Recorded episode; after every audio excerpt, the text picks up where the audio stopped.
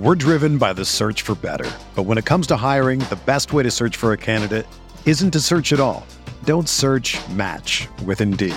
Indeed is your matching and hiring platform with over 350 million global monthly visitors, according to Indeed data, and a matching engine that helps you find quality candidates fast.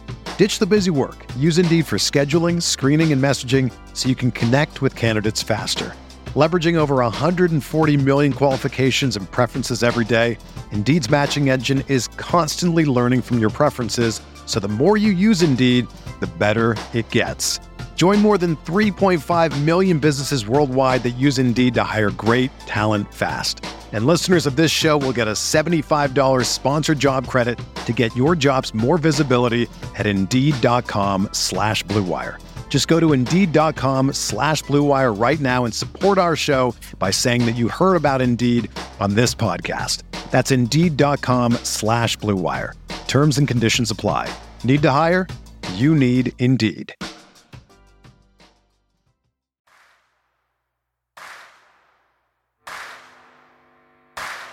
You're listening to Setting the Pace, your go-to Pacers podcast with Alex Golden and Michael Facci. Ball loose. Lance, Stevenson ties it with 1.6.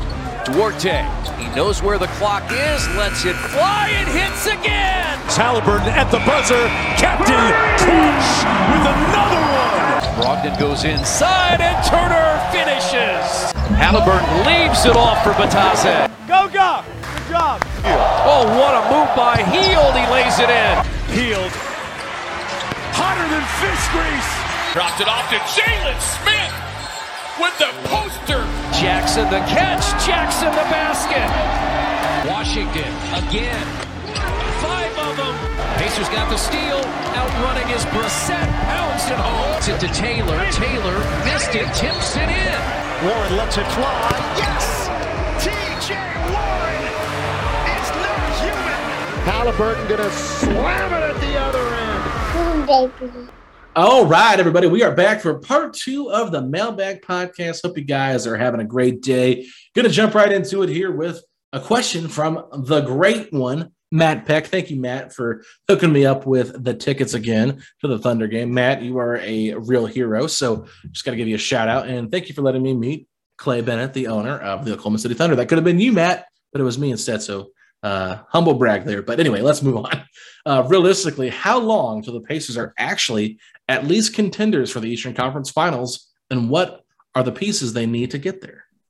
Oh, Matt, I'd love to break this down for a science, and just tell you here. This is a whole podcast question, literally, like I can't give you a real date or year, but what I will say is the Pacers struck gold in landing Tyrese Haliburton. A true franchise point guard, I think, is the hardest thing to find in basketball. I love the pieces of Isaiah Jackson, Chris Duarte, but you got to nail this top 5 pick. You have to do it. If you don't, then the Pacers are in trouble. If they develop us, if they get a star from over here, it's going to speed up the process. That goes without saying. But then you wonder, Brogdon, Turner, Warren, are these guys even on the roster next year? Not really sure. You imagine probably 2 out of 3 of them are, but I see us competing for a play-in spot next year. Maybe, maybe they're in the running for like the 8th seed, but probably playing. And then after that, we're more of a playoff team. Eastern Conference Finals, it's going to be a while.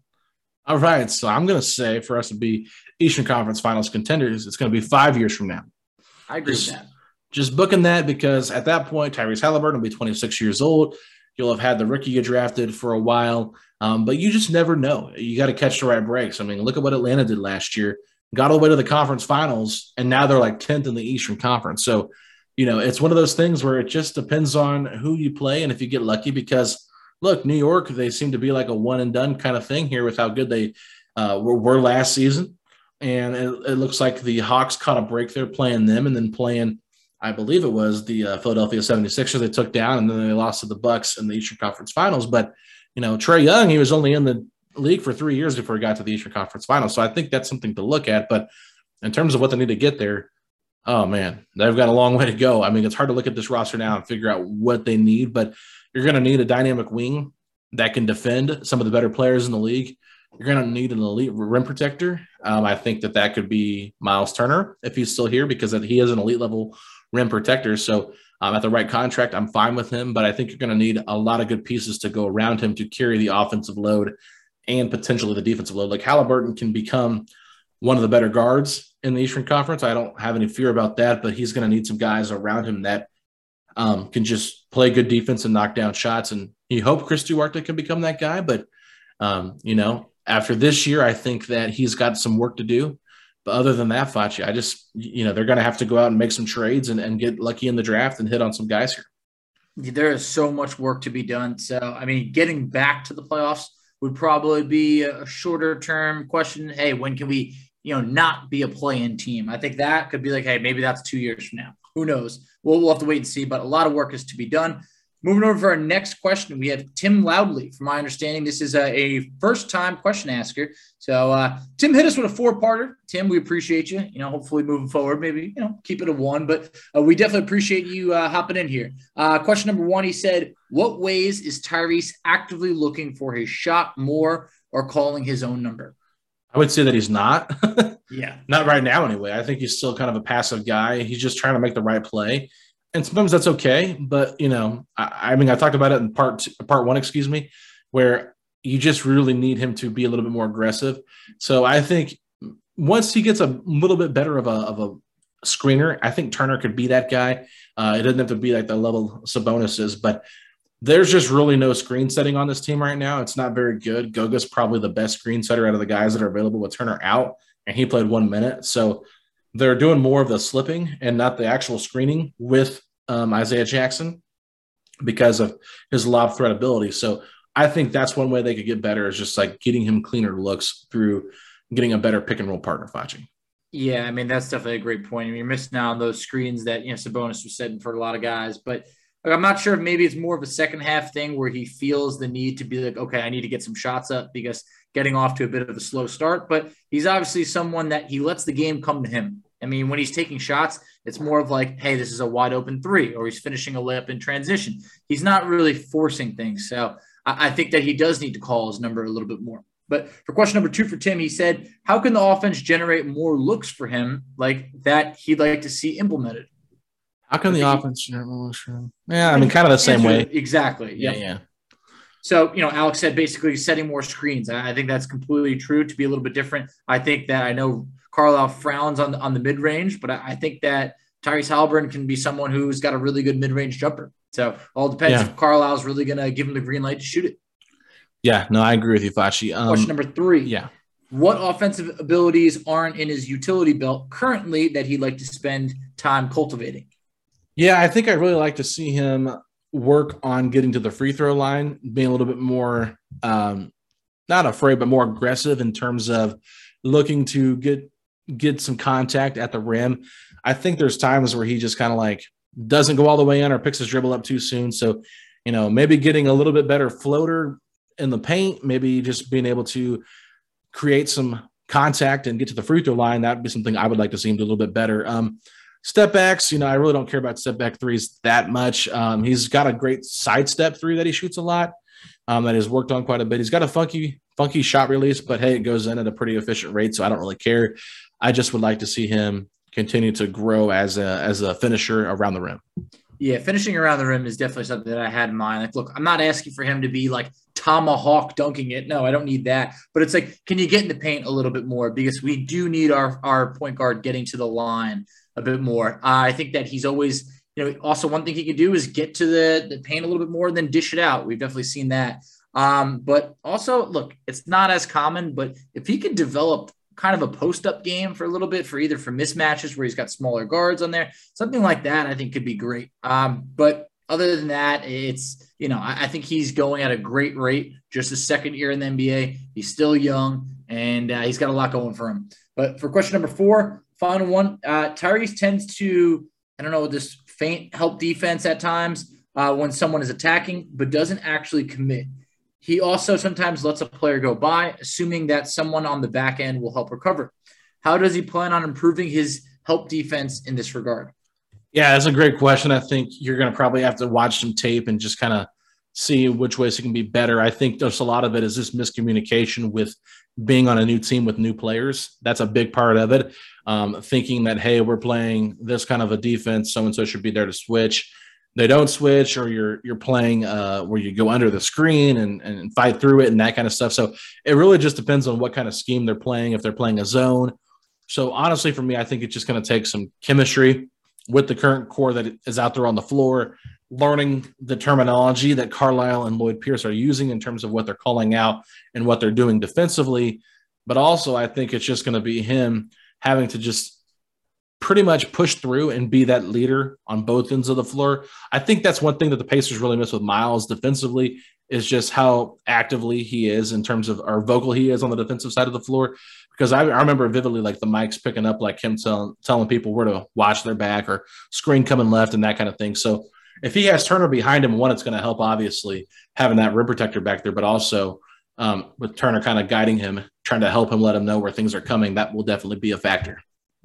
Yeah, I mean, chemistry, long story short, just like you mentioned, he's barely played with these guys. He's played a handful of games with the Pacers and then only a handful of minutes necessarily with Malcolm Brogdon, Isaiah Jackson. Like, there's a lot of stuff going on that it takes time. Being more vocal, just like you said. I mean, if he's the guy that's shouting things out right over there, others will follow. So, you know, we heard the other episode ago, I can't remember who it was. I don't think it was Matt Peck. It was someone basically saying that they went to a game and it was pretty silent over there. So it was an email. So it wasn't Matt Peck, but someone was saying, I didn't hear anyone calling out anything. So being vocal is the easiest way to, you know, have people understand their assignments. So I look forward to seeing that as the year goes on. Yeah. And I will say, I did watch Carlisle did call some plays in the last game when I was watching the Thunder game, because I was trying to pay attention to that to a certain degree, but at the same time, I think that Carlisle is just kind of letting them play a little free, where they're just in a base set and it's kind of like just read and react, kind of get a feel for it, instead of like calling set plays all the time. But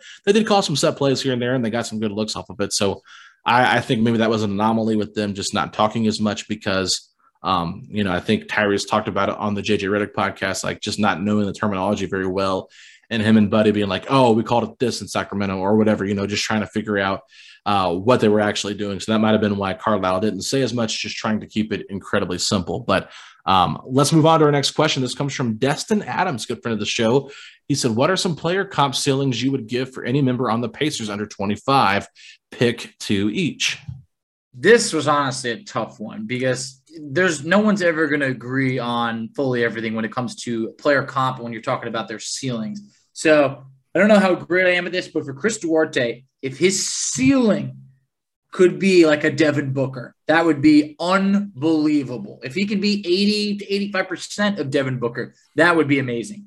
Then also maybe more of a realistic CJ McCollum.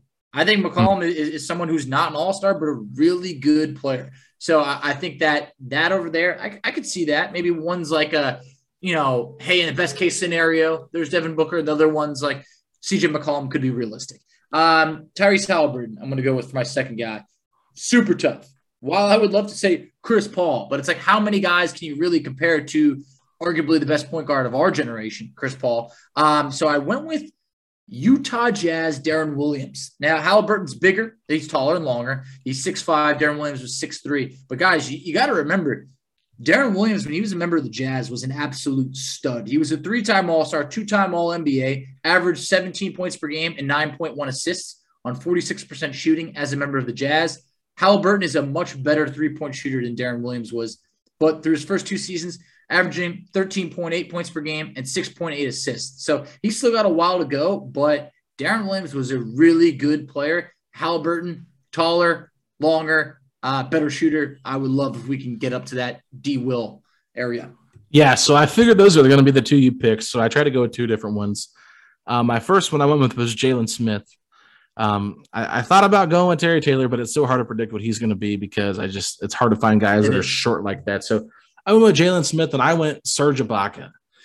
I feel like, you know, Serge had a really good role on a good team, could protect the rim, could shoot from three, had a nice little post game. I see all that in Jalen Smith right now. So I feel like that's a pretty fair one. And then I'm with Isaiah Jackson, and this was a really tough one for me, because I don't think we've seen a player in the NBA that can really be such a lob threat and be a good rim protector that can also step out and shoot the three at a high level. We haven't really seen that from Isaiah Jackson yet. So while he's a little bit small right now to be compared to this player, it's the only one I could go with, and that's Tyson Chandler, a former Dallas Maverick and a really good player out of high school as well.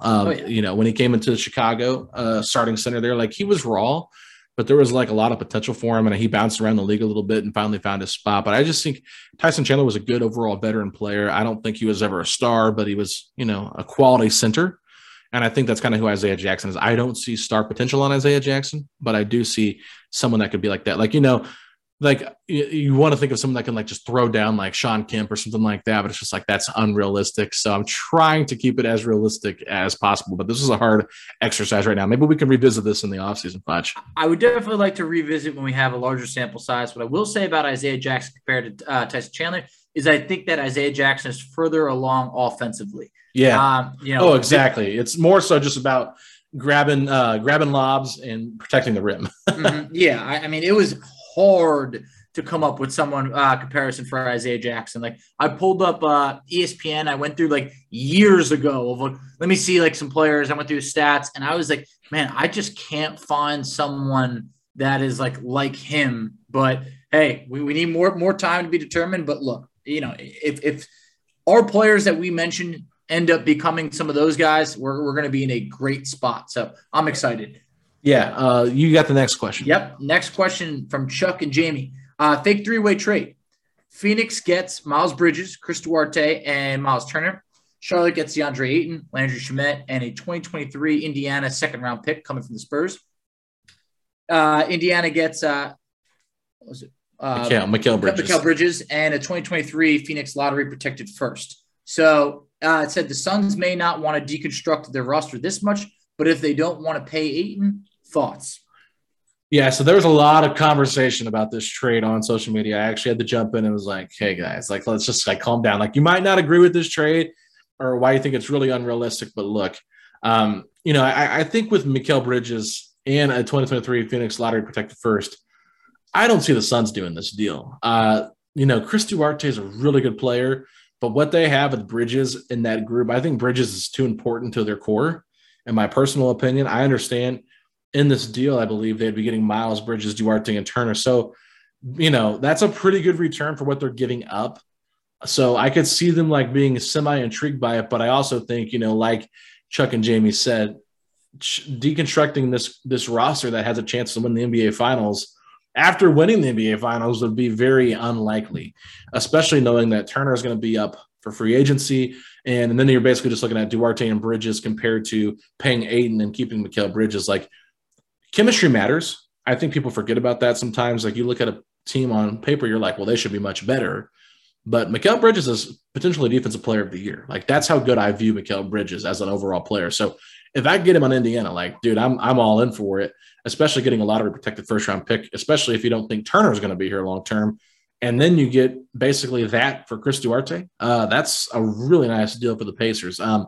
Charlotte, I think that's intriguing for them as well. The Bridges for Ayton side of it, just because it's a unique situation where they need some help at the center position.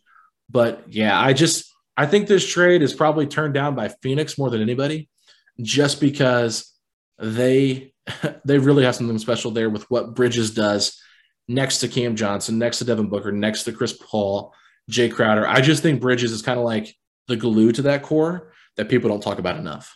That's a good point. Look, Bridges for sure, Mikal Bridges, is a stud defender, no doubt. He'd even shoot the three ball well.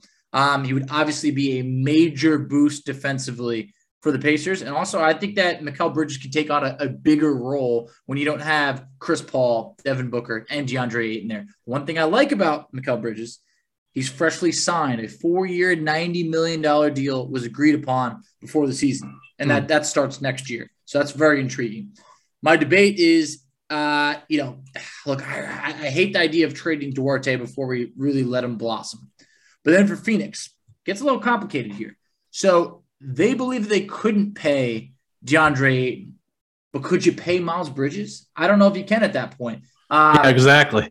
You know, so I don't think it would work out for them. And I think it would get too messy. They probably have to start, you know, making some other moves. And then for Charlotte, if you couldn't pay Miles Bridges, could you pay DeAndre Ayton? I don't think he can do that either. So they would have to probably find someone to take Gordon Hayward. So overall, I don't think the deal happens. It's definitely a fun deal to talk about. A lot of moving parts over here. But I think that there's a couple teams that probably don't end up being able to agree on this deal. I think if Charlotte could make it work salary-wise, they would love Ayton. I think for the Pacers, it's not a bad trade at all. I mean, you're getting some three-point, you're getting Bridges and then Mikal Bridges. It's crazy when you have two Bridges in there, so you gotta state that. yeah. But also, there's some good stuff. That 2023 Phoenix lottery protected first, it's not really that much. But man, I hate the idea of giving up Chris Duarte this early on in his career when I feel like he's just getting started. Well, let me just put it to you where I think you might like a little bit more. Chris Duarte will be 25 at the start of next season. Mikal Bridges will turn 26 by next season. So he's only 1 year older than Chris Duarte. And I think he's a much better player right now than Chris Duarte. No offense to Duarte, he's obviously got some work to do, but just all the experience that Bridges will have, gotten. Finals experience. That's what I'm saying. Playing in the finals, guarding Giannis at certain points, guarding Middleton, playing with Chris Paul, playing with Devin Booker, playing with a lot of veterans that have had a lot of great NBA success. Bringing a guy like that over here would be very intriguing. And look, like I said, he's only 1 year older than Chris Duarte. Now, I will say this. I don't think Bridges is a great shooter off the dribble. I think he's a better catch and shoot kind of player. And I think that's something that you would like to see from him improve a little bit, is just being able to attack the basket more, be that wing player. Because look, Duarte has shown flashes of being a really good bursty scorer. So I get why you're I don't want to trade Duarte, part of our future. But, I think this is an intriguing trade. But at the end of the day, for me, where some people might say this is a slam dunk trade for Phoenix, I would say it's not. Just because I think chemistry overall is the most important thing that people overlook constantly on in terms of team building. No, it's absolutely true. I mean, look, Phoenix, they are rolling right now. They might have 2 losses in their last 20 games. They're coming off of a finals run. We saw how they finished in the bubble. They clearly have something special going on, but we'll have to wait and see, if there are any of those fun deals out there. But for Phoenix, they probably hold tight. Yeah, for sure. So let's move on to our next question. This comes from Block on Twitter. They said, where do you guys see yourself in 5 years? How do you anticipate evolving into a structured but flexible format? Block, I assume you're talking about the show. I believe Alex and I started the show in October 2018, I believe. And to be honest, I think we've grown way more than we ever imagined. I think we just kind of thought we'd have some fun, do 2 shows a week. And then I remember our first player interview was David Harrison. I remember that was I remember being so excited. We got David Harrison. People were who? And I was well, you had to be there, former Pacer. But then we've ended up branching that out into just so many awesome guests. So I just hope that we try and stay as consistent as possible with our segments, be as interactive as possible with you guys, because you guys honestly shape the show. And when I feel like we have you guys on the show, I feel closer to our listeners. So it makes the questions a bit more fun. So I would just say, just keep being consistent. Yeah, see ourselves in 5 years. I would love for our show to be one of the most listened to Pacers podcast out there for sure, because of the consistency, like you said, Flachi. But I would love to just continue to grow and meet new fans of the team, because we know with the draft pick this year, with Haliburton coming on, you're going to have some young fans that might be just casual NBA fans in Indiana that are going to fall in love with the Pacers, and they're going to want to hear about it, because podcasts are a really cool thing.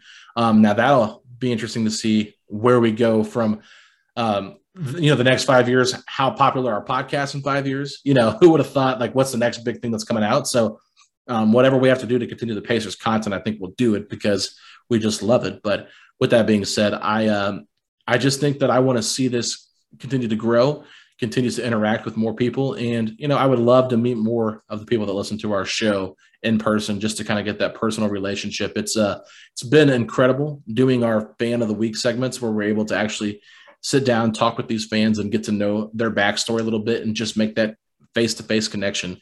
Cause it goes a long way when you can put a name to a face and a voice to a face, and just be able to realize, hey, these are real life people, not just human Twitter avatars that we talk to throughout the year.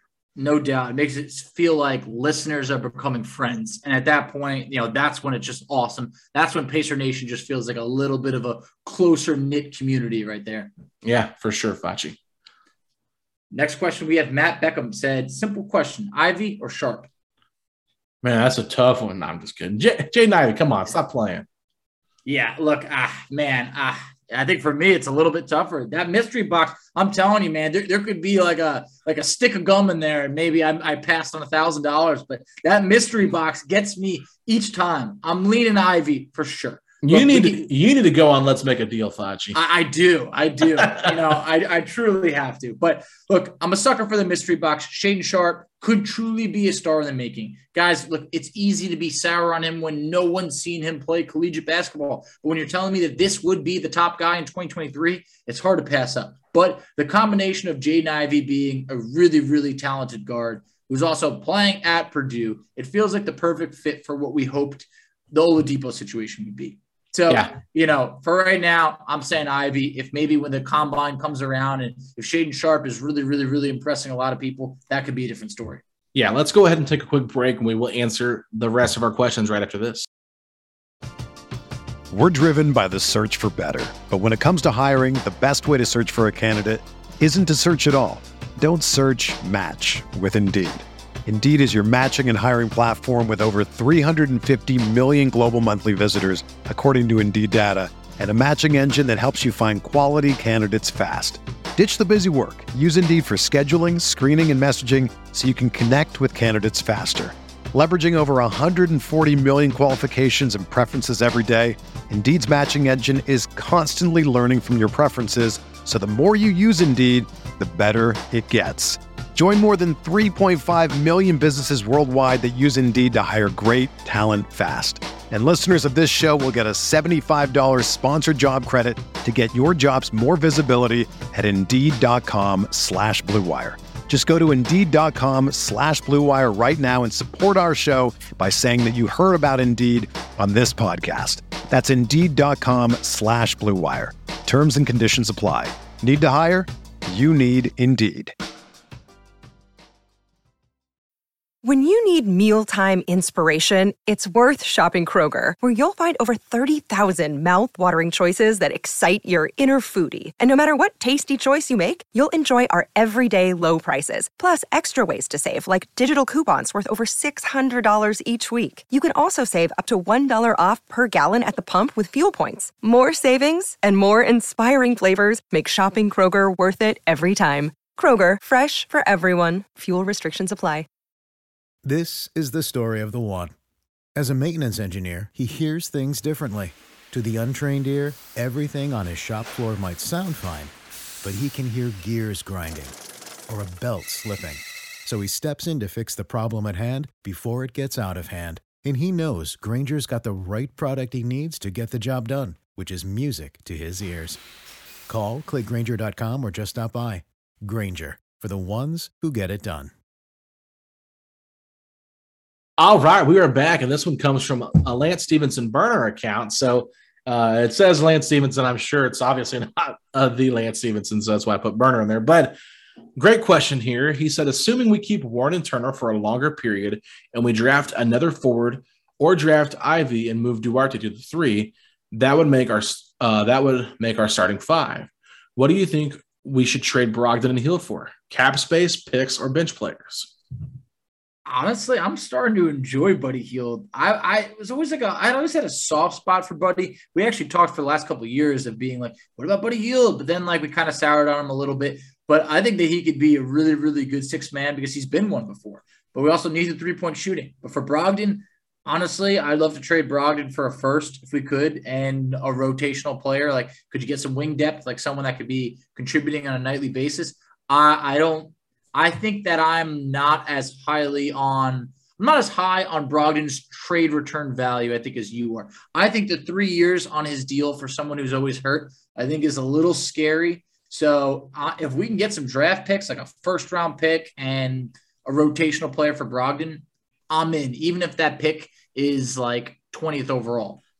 Yeah, I just think that there's going to be a team out there that can talk themselves into Brogdon, similar to what the Pacers did, because look, when he's healthy, he's not a bad player. I just think fans have kind of grown tired of him because he's been kind of known as a coach killer. Whether that's fair or not, I mean, that's up for debate. I'm not going to sit here and say that he is. I'm not saying that I agree with that, but that's kind of been what I've heard from multiple different sources.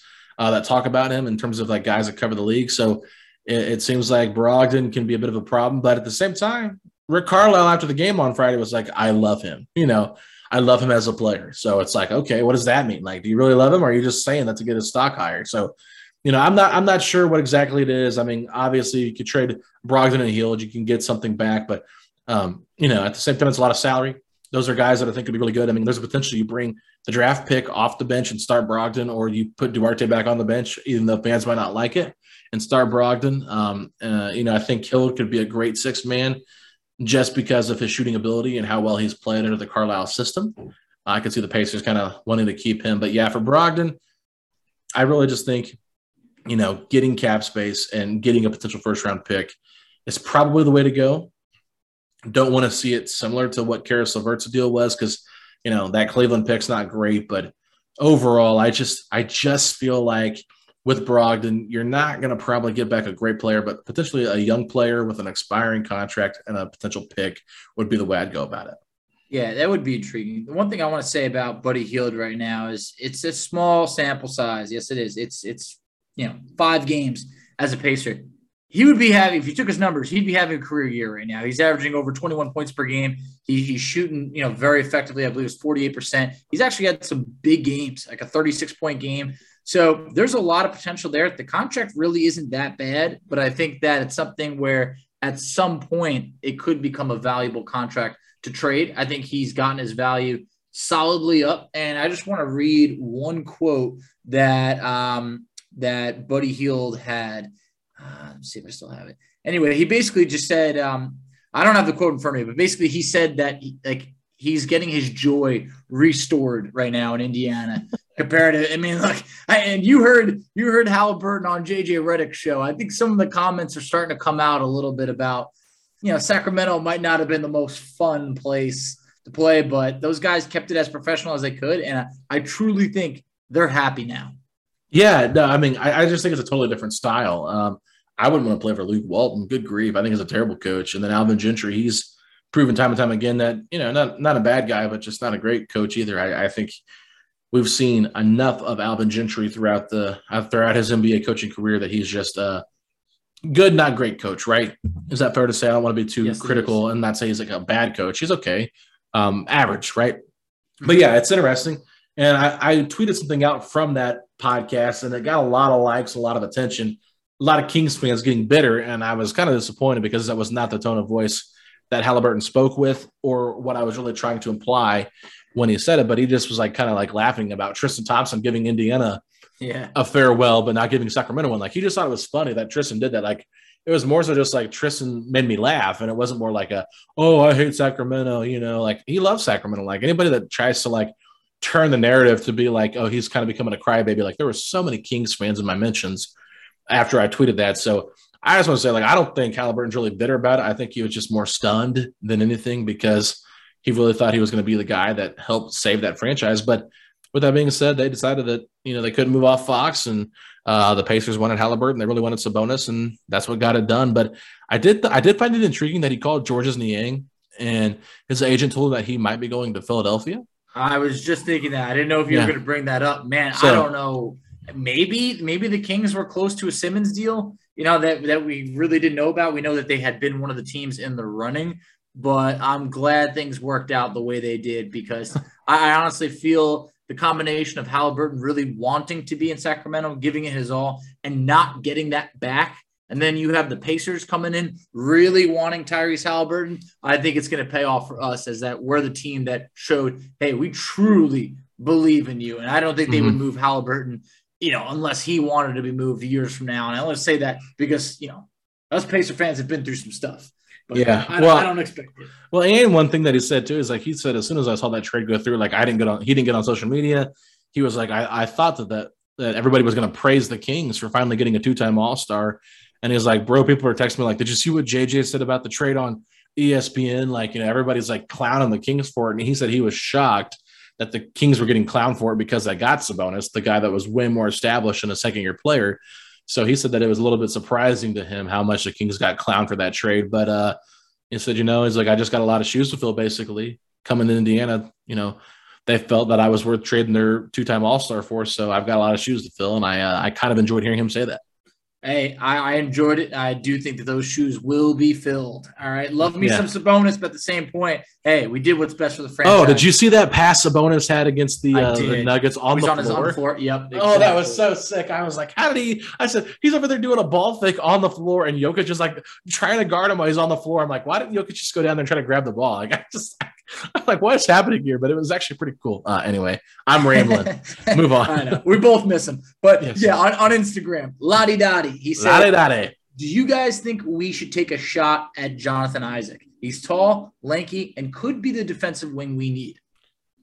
Good question, Lottie Dottie. Ironically enough, before me and Foch started recording this, I was on the Close Up Magic podcast with our good friend Stephen Cameron to talk about the Pacers and the Magic doubleheader, and I actually brought up Jonathan Isaac to him. Didn't ask your question specifically, but I said, what's going on with Jonathan Isaac? Where's he been at?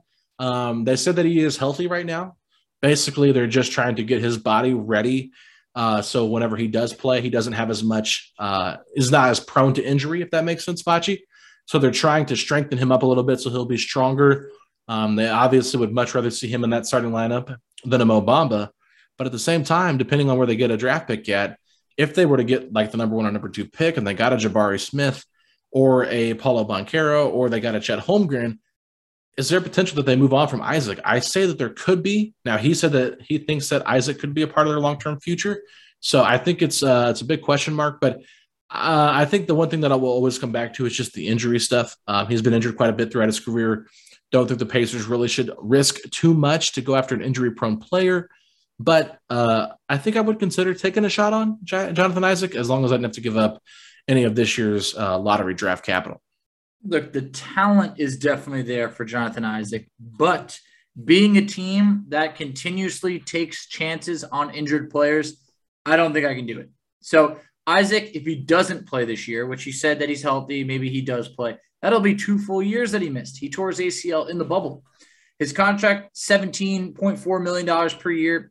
It's not bad at all, but in my mind, his production that we saw where he looked in the bubble, he looked amazing before he got hurt. It's too small of a sample size because it's been a couple of years, so he's got the upside, but he's also made some questionable comments or just kind of ruffled some feathers at times, and I just don't think that we need to go after Jonathan Isaac. The talent's there, but I'm going to pass. Yeah, let's move on now to our last question here on Instagram that comes from a familiar fan of the show, Amy Beth Craig. She said, is Michael J. Facci excited to marry Babe, and what is he most looking forward to in married life? For everybody that doesn't know, that is my fiance herself, Amy, a.k.a. Babe. Look, always great to have Babe drop by. But yes, now look, I'm absolutely jacked up to marry you, Babe. We are under 2 weeks away from the wedding, and a very, very fun honeymoon planned. Super excited for that. For married life, I'm looking forward to getting a house and filling it with some kids. There we go. Look at that, man. What a great question. I'm glad Amy stopped by. I was laughing. I was like midnight last night. Happened to be scrolling on Instagram, and I see a notification in the comment. I see Amy Beth Craig. I was like, oh, this is great. We gotta get Facci talking about his wedding and stuff. So. I've been married for almost 3.5 years now to my wife, Annie. So Facci, if you ever need any marriage advice, I can help you out a little bit. I've got a little bit more experience in that. But you've been living with Amy for how long now? A couple years? Yep. So you guys have already got some of that stuff that is important to get down before you're married. Just learning how to live with each other. That's a big deal. It is. I'll be coming to you for some advice when the time comes. Absolutely. So you guys will be able to continue enjoying your Washington Wizards together. But let's move on to our last question here. You got this one, Facci? Yes, I do. All right. Through email, Aaron Dickerson said, hey, Alex, it's Aaron. Hey, what's up, Aaron? My question is, should the Pacers trade Brogdon this offseason? I think they should. He's injured a lot, and he would be taking minutes away from Duarte. I mean, that's where you have to look at first. It's a great starting point. The injury history is a real thing. Is it going to impact Duarte's play overall, potentially? And, I always keep saying this. I'm sorry if I keep getting kind of annoying with what I'm saying back, but it really depends on who you draft. I mean, If you draft a guard, we talked about this with Chuck and Amy. If you on our part of the podcast on Saturday, if you draft a guard, you have to trade Brogdon. It just the backcourt is too crowded right now, and I understand Duarte can play the three, but it still just seems a lot crowded there for 4 to 5 guys: Buddy Hield, Brogdon, Ivy potentially, Chris Duarte, and of course Haliburton. That's a lot of guys to get a lot of minutes. It's just like where are you going to find them at, and so that to me is like you got to figure it out. I think they're going to make some trades this offseason. I think what we saw with getting Haliburton was just phase one. I think the draft is going to be phase two. Offseason is going to be phase three, and then we'll see how that team looks after we get done with the offseason. But, yeah, I think this is a really good point. Love Malcolm Brogdon overall. I think that he's a good player. I think he's a little bit underappreciated here in Indiana. But at the same time, I just don't think number one, he's not reliable enough, and two, I don't think the age is a perfect fit here with Haliburton being 21 and Brogdon being 29. Yeah, look, I know it doesn't sound that crazy when he's not in his 30s, but they're going in a different direction, Brogdon and the franchise. And I think that's just the way to sum it up is that when you're rebuilding, retooling, or whatever word the Pacers front office has for it to make it seem like they're staying competitive, look, it feels tough to watch Brogdon play for 30-plus minutes per night when you want to develop guys like Haliburton, when you want to develop guys like Chris Duarte. And even if you bring in another guard, it just feels like Brogdon's going to become the guy that, like, I don't remember what the exact saying was, but it's like when you live long enough to see yourself go from the hero to the villain. And I remember how excited we were when we got Brogdon to sign and trade. It was like, oh my God, is this one of the biggest signings the Pacers have ever had? We were hoping for a leader, this, and that. Never really truly materialized at that point. We haven't made the playoffs. We thought that he would be more of a vocal leader. It feels that that's not really his style. We've heard some clashes with the coach. You know, I just feel like at this point, simply put, we're going in a different direction. We can't rely on him, just like you said. And I think the Pacers would be very smart to make a move, even if maybe the value is not there. Obviously, you don't just dump him for physically nothing. But if you can get some cap space relief and a draft pick, hey, move on. Yeah, no, I agree with you there, Fachi. So that is the end of our mailbag podcast. And I have to ask Fachi, going back to the question from longtime listener Amy Craig, what is your guys' wedding hashtag? Finally Fachi. Finally Fachi. That's what I was thinking. I said it's got to be like finally Fachi or Fachi's forever or something like that. All right. So Amy Fachi, man, that's got a nice ring to it. It's got a good ring to it. She's already, I think, taken some of the Instagram names and emails to, you know, make sure she gets that in there. So, you know, that's great. But whew, man, if that wedding hashtag slipped my mind and she heard about it, would not have been good for me. But finally Fachi. I have not said it in a while, but yeah, man, finally Fachi. We are finally almost there. Yeah. So when's the big date? So March 11th coming up, real soon, less than 2 weeks from when we are recording this right now. So it's going to be very exciting. And then we got a nice honeymoon going to Disneyland in California, as well as going to Hawaii. Oh, man, that sounds like a lot of fun. So Fachi will be out of commission for like 2 weeks, but have no fear.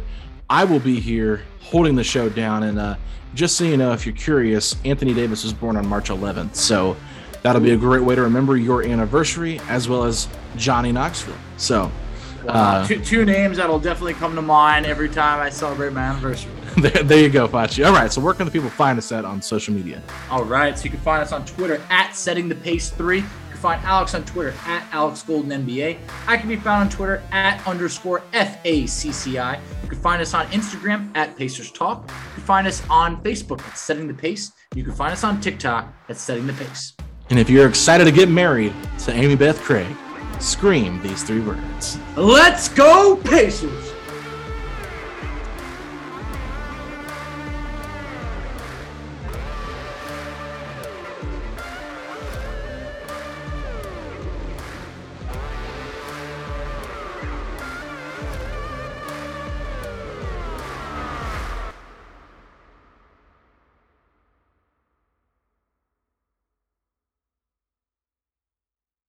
Everyone is talking about magnesium. It's all you hear about. But why? What do we know about magnesium?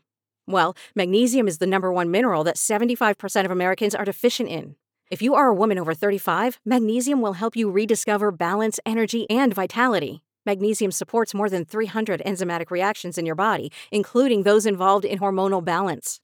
From functional medicine doctors to mental well-being and female hormone experts, we all know that magnesium is the one mineral to improve all aspects of well-being and health. But which one?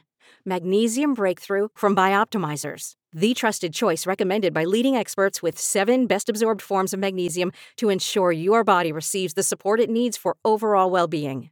Go to bioptimizers.com/balance today and use code BALANCE10 for 10% off. Support your journey to wellness at bioptimizers.com/balance. Magnesium Breakthrough from Bioptimizers, your foundation to optimal health and vitality.